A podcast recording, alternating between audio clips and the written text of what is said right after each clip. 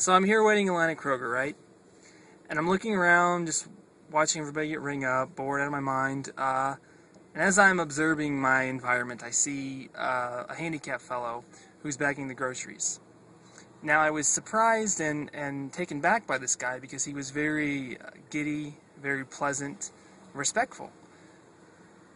As I look around at the other cashiers ringing people up, not even greeting them, not even looking them in the eye, as they as they ring in their groceries.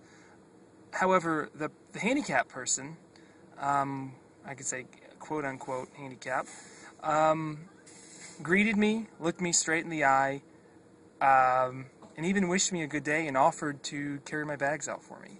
So I, I as I'm thinking to myself about the situation, the environment, here is a fellow that is in a job, you know, he's in an atmosphere, he's in an environment, he's working, he's doing his thing. And the majority of the people around around him are not smiling. Regardless of the situation he's having a good time. I don't know if that action is intentional. I don't know if his enthusiasm is intentional. But as i am observing him amongst uh, the other people i'm starting to think who really has the handicap here